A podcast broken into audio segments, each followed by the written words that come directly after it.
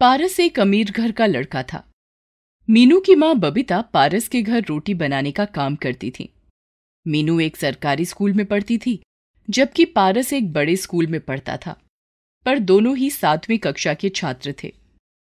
माँ, दो दिन बाद रक्षाबंधन है और मुझे टीचर ने राखी बनाने को बोला है। राखी बनाना तो बहुत आसान होता है, मीनू।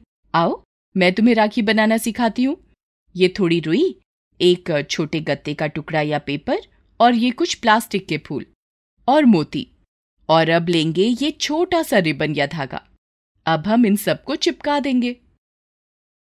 बबीता मीनू को राखी बनाना सिखाती है। अरे वाह माँ, ये राखी बनाना तो बहुत ही आसान है।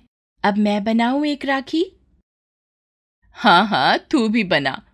अरे, उदास क्यों हो गई? बनाकर दिखा राखी। मैं भी तो देखूँ मेरी बिटिया कितनी सुंदर राखी बनाती है। पर माँ, मैं ये इतनी सुंदर राखी बनाकर किसे बांधूँगी? मेरा तो कोई भाई ही नहीं है। कोई बात नहीं मीनू, तू भगवान जी को राखी बाँध देना।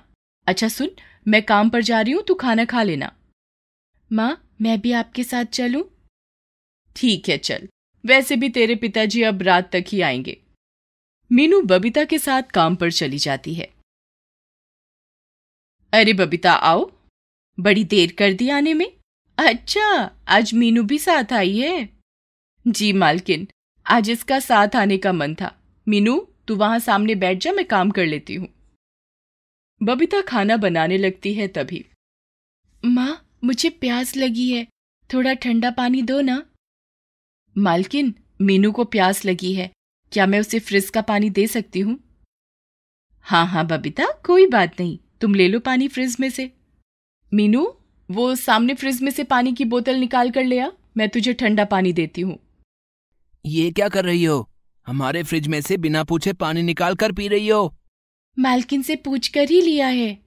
एक काम वाली की लड़की होकर फ्रिज में से खुद पानी निकाल कर पी रही हो। तुम्हारी इतनी हिम्मत कैसे हुई हाँ? इतना शोर क्यों मचा रखा है? मम्मी ये काम वाली की बेटी फ्रिज में से ठंडे पानी की बोतल निकाल रही थी। पारस ये क्या तरीका है किसी से बात करने का? मम्मी मैं अपने कमरे में जा रहा हूँ। मुझे स्कूल का होमवर्क करना है। मीनू तुम पारस की बात का बुरा मत मानना। वो थोड़ा सा जिद्दी है बस। मम्मी इधर आना।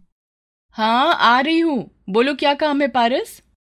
मम्मी मुझे स्कूल का ये प्रोजेक्ट करना है। राखी मेकिंग मिला है। मेरी हेल्प करो ना मम्मी। कैसे बनाऊँ राखी? अरे पारस ये तो मुझे भी नहीं पता ये राखी कैसे बनाई जाती है। मम्मी मेरे मार्क्स कट जाएँगे। अगर मैंने ये राखी कल तक सबमिट नहीं की तो। अब मैं क्या करूँ? आंटी जी, मैं राखी बनाना जानती हूँ। क्या मैं पारस को राखी बनाने में मदद करूँ?